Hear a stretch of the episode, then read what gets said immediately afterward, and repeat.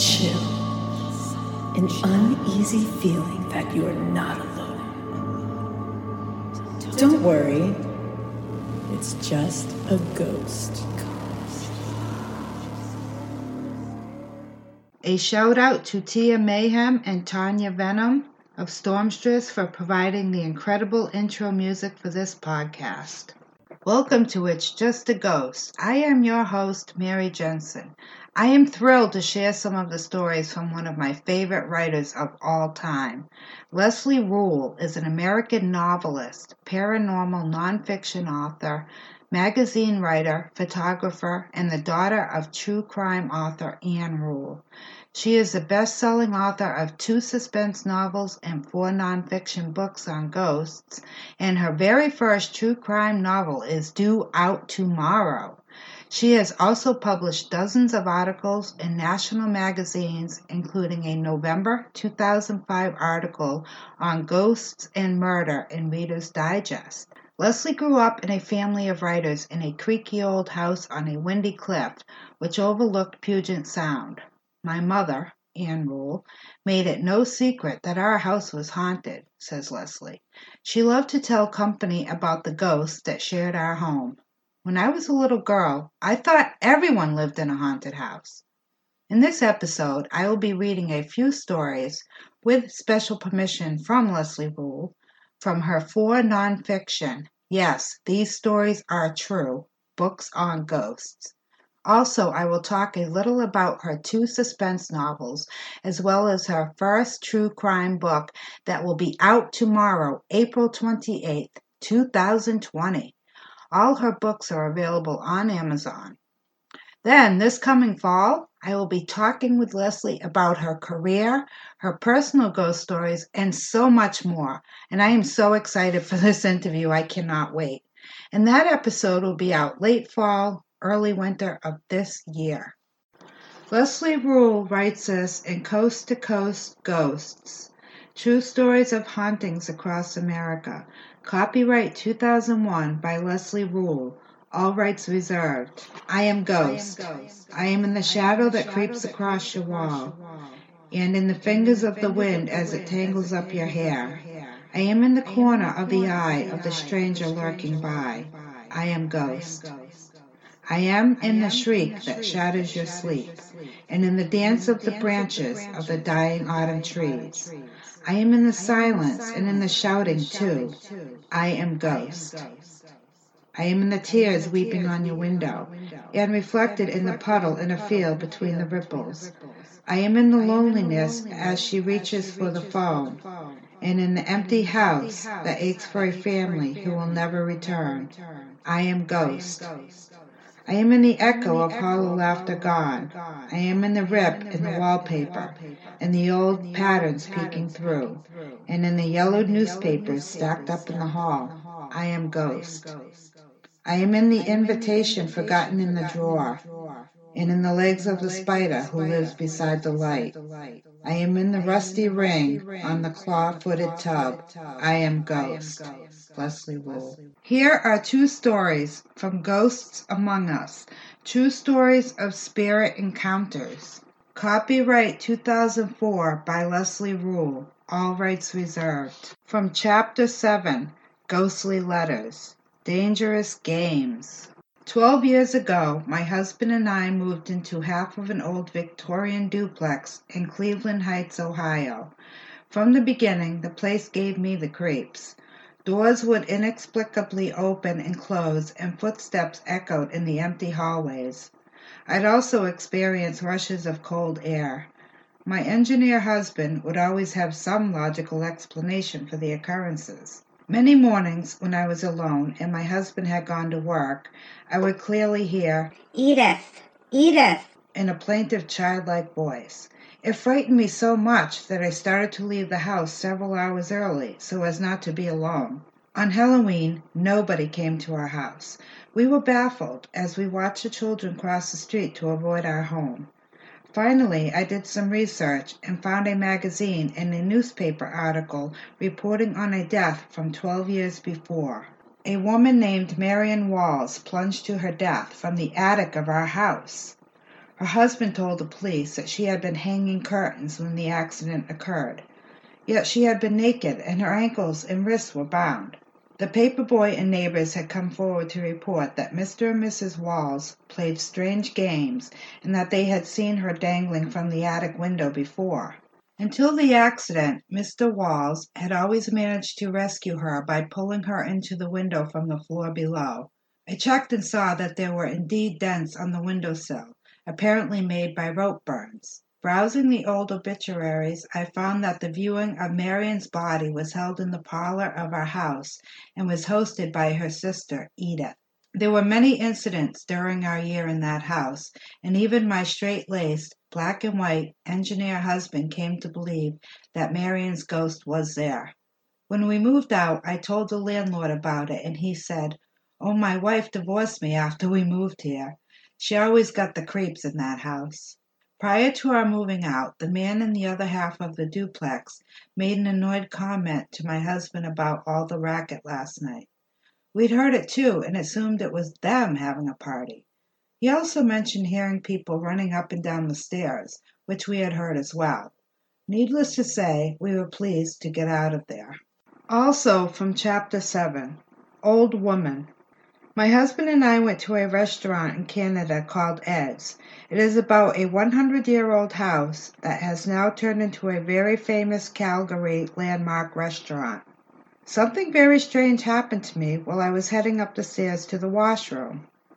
On my way up, I found myself behind an old lady who appeared to be in her eighties. She was moving very slowly. Her gnarled hand grasped the handrail as she inched her way up. I did not want her to feel rushed, so I stayed a couple of stair steps behind her. She finally made it to the top, and we both headed for the washroom. I reached in front of her to open the door, and she entered before me. She never turned to look at me at any time. The old woman ambled into the first stall as I went to the mirror to put on my lipstick. I washed my hands, fixed my hair, and applied more lipstick. Then I realized that there was no noises coming from the stall the old lady had entered. Worried, I pretended to fix my boot and peeked under the stall to see if she was okay. No one was there. I opened the door to the stall and was stunned to find it empty. I could not have missed seeing her leave. I quickly left the washroom and found three waitresses folding napkins. I asked them if they had seen the old lady. None of them had, so I rushed downstairs and asked the hostess if she knew where the old lady had gone. The hostess had not seen the woman, but she had a knowing look in her eyes. The place was haunted, she told me, and explained that many odd things happened there. I always thought that a ghost would be transparent and that I would be really freaked out if I ever saw one. If this truly was a ghost, she seemed to be unaware of the people around her. She was able to touch things and not go through them. I believe I saw a ghost and consequently am no longer afraid of them. These next couple of stories are from Ghost in the Mirror, Real Cases of Spirit Encounters. Copyright two thousand eight by Leslie Rule, all rights reserved. From Chapter six, Ghost in the Window. Peering Spinster. Folks are sometimes startled by a pale face peering from the window of one of the most famous houses in Massachusetts. The House of the Seven Gables in Salem is thought by many to be the inspiration for Nathaniel Hawthorne's novel, The House of Seven Gables. The spooky black house with craggy trees poking up around it is the oldest surviving wooden mansion in New England. The house, built in sixteen sixty-eight, was once home of Hawthorne's spinster cousin, Susanna Ingersoll. Many believe it is her ghost who rattles about the house, which is now a museum, and watches from an upstairs window. And this is from Chapter nine, Home Sweet Haunted Home. Letters from Haunted Homes. Leslie writes, "My files are filled with letters from people who share their homes with ghosts. Some write to me for advice, others for reassurance that they are not crazy, and some just need to tell someone. I am surprised by the number of people who feel that they have to convince me that they are sane before, before recounting their paranormal experiences. They are often embarrassed to admit to their encounters and fear others will question their sanity. I grew up in a haunted house, I tell them, emphasizing that I have heard many ghost stories from credible people and that I, too, believe in ghosts. In fact, it shocks me that so many people do not believe in ghosts. When I was a little girl, I figured that every home had a ghost just, just as it had a refrigerator. When I hear someone say that they don't believe in ghosts, it sounds as ludicrous to me as if they had said that they don't believe in refrigerators. One lady prefaced her letter with the following: I am a professional, functional, mentally well, stable person, but I believe in ghosts. She went on to say that she works in law enforcement and then shared the following. When my sister and I were growing up, unusual things occurred in our home. When I was a small child, I saw a shadowy shape in our garage. I thought it was a bear. The hallway of our home was built over the old footpath on the land between my grandmother's and my great-grandmother's homes. My grandmother had acquired the land between the two houses and built our house there. My sister often told us that she saw the ghost of a man in our house, and once she saw him walking down the hallways carrying a rope-handled bucket. The man looked like my great-grandfather. My mother was his favorite grandchild, and he had regularly walked the path between the two homes, the area that the hallway now occupies. Sometimes when I plugged my radio into an outlet in the hall, I would discover that it was turning itself on. My sister and I saw a heavy conch shell slide across the floor, and once in the kitchen, I saw a fork fly up and out of the drain board and into the sink. The haunting she described makes perfect sense to me, said Leslie. Ghost researchers often note that apparitions are seen traveling a path that their live counterparts once walked in life. This next story is from When the Ghost Screams, True Stories of Victims Who Haunt. Copyright two thousand six by Leslie Rule, all rights reserved. From Chapter nine, Accidents Happen. Help me! No one knows the nooks and crannies of the Dundas District Public School better than the custodians. Built in nineteen twenty-nine, the Hamilton, Ontario school is spick and span, thanks to the hard-working staff and a ghost or two. In the nineteen fifties, five caretakers made a pact. Whoever was the first to die would return to haunt the others. Russell, the custodian who suggested the pact, was a perfectionist in charge of the third floor. He kept it spotless. He eventually died and has apparently kept his word. An employee who started work long after Russell's demise was assigned the third floor. One night he got his bucket of soapy water ready and then decided to go to supper. He returned to find that the floor had been washed. Russell did it! His fellow employees insisted. The same employee also saw the apparition of a tall man with a big smile. He appeared on the third floor, accompanied by the sound of jingling keys. It was most likely the ghost of Russell. But what about the others? Who are the five spirits seen on the back stairs? And who paces endlessly during the night? Most disturbing, who is the old woman? Two custodians were preparing to leave one evening when they were chilled to the bone at the sound of an old woman's voice calling from the top of the staircase. "Help me!" the voice cried. It is one thing to have the spirit of a helpful cleaner in your midst. It is another when it is a mysterious old woman calling pitifully. Perhaps she was a victim of the nineteen thirty-four train wreck. The dead victims, locals say, were brought to the school, which was turned into a makeshift morgue. The Christmas Day excursion train was filled with folks celebrating the joy of the season. three hundred ninety-seven passengers were returning to Toronto when the train was signaled to go onto a side rail so that another train could pass in Dundas. The Maple Leaf, a Chicago to Montreal train, roared full speed into town. Its signal was green, an indication that the tracks were clear. Unfortunately, something went wrong with the switch, and the Maple Leaf torpedoed into the back of the excursion train.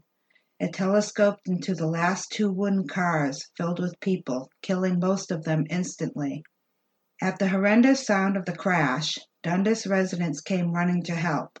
They went into action, pulling the injured from the train and ferrying them back to the hospital, but work was slow because of the darkness. The Christmas presents strewn about the track were a grim reminder of what that day was supposed to be. Rescuers tried not to think of the children who would never get to play with the toys that littered the ground. The next day, newspapers' headlines screamed that fifteen were dead, thirteen were passengers and two were porters, all from the excursion train. Everyone aboard the Maple Leaf survived. The accident was near the Dundas School, and its basement was quickly utilized as a morgue. If time stands still for the dead, do those who wander the school think it is still Christmas Day, nineteen thirty-four? I'd like to send out a huge thank you to Leslie Rule for giving me permission to read these stories on my podcast.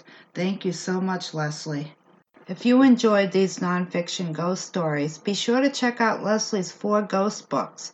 They are jam-packed with many more true scary encounters.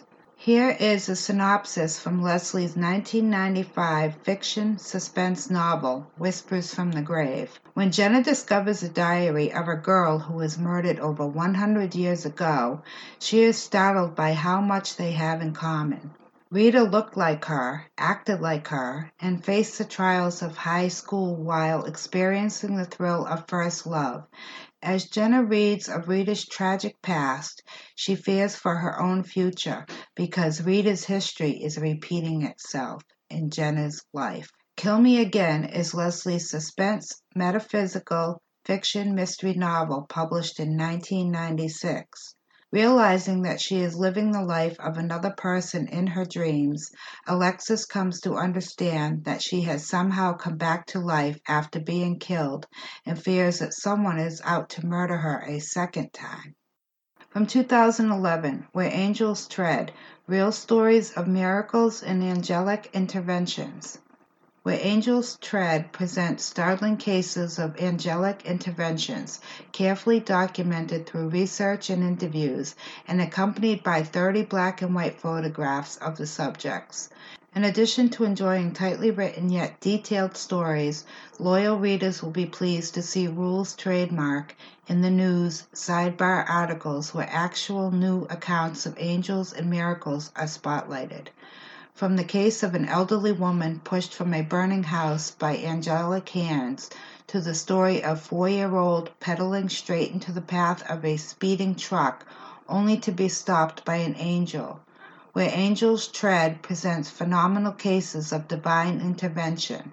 Twelve chapters are divided by themes, including animal miracles, Christmas miracles, and angels on the road. An enticing foreword by best-selling author Ann Rule will whet readers' appetite when she confides that an angel once saved her life.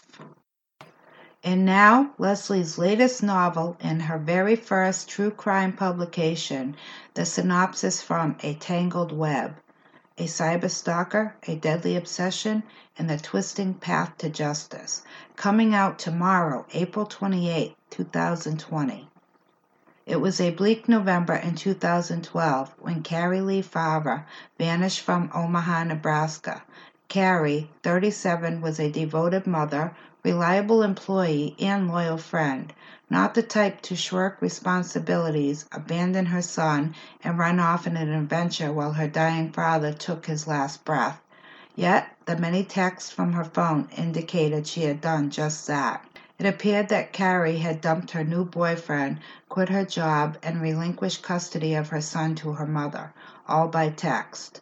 While Carrie's boyfriend, Dave Krupa, and her supervisor were bewildered by her abrupt disappearance, they accepted the text at face value.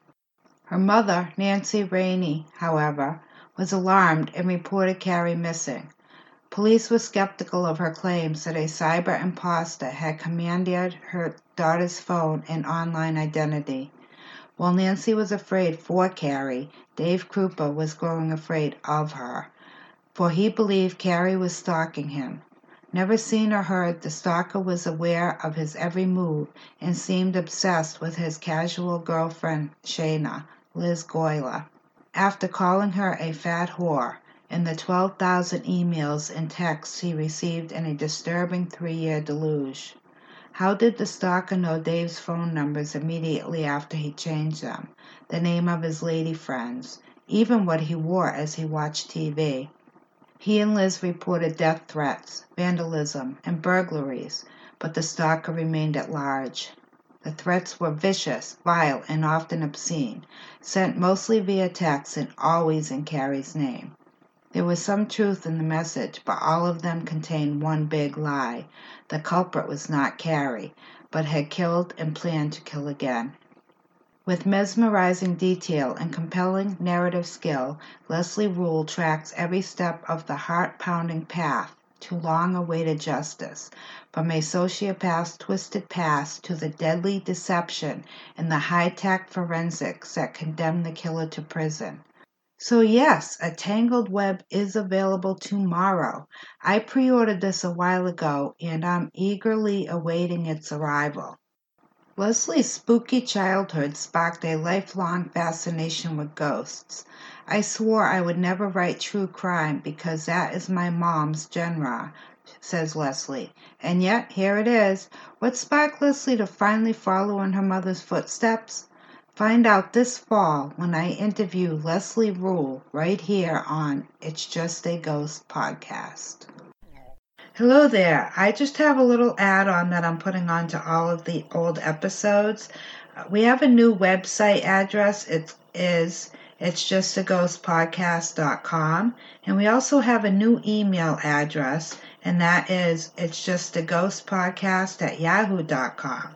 So if you heard a different email or website address in this episode, please ignore that and use the new one. Again, the email is it's just a ghost podcast at yahoo dot com, and the website is it's just a ghost podcast dot com. Thank you so much. As always, please email us your paranormal experiences to it's just a ghost podcast at yahoo dot com, and we will read them on an upcoming episode. If you enjoy this podcast, please follow and hit the subscribe button so you don't miss an episode. You can help us grow and get our name out there by telling your friends about us, and we would be thrilled if you would leave us five stars. This helps people find us out there in the sea of podcasts. It's all free, so why not, right? You can follow us on Facebook at It's Just a Ghost Podcast and on Twitter at It's Just a Ghost two. That's the number two. And also on Instagram at It's Just a Ghost Podcast. Remember, ghosts are people too. Until next time.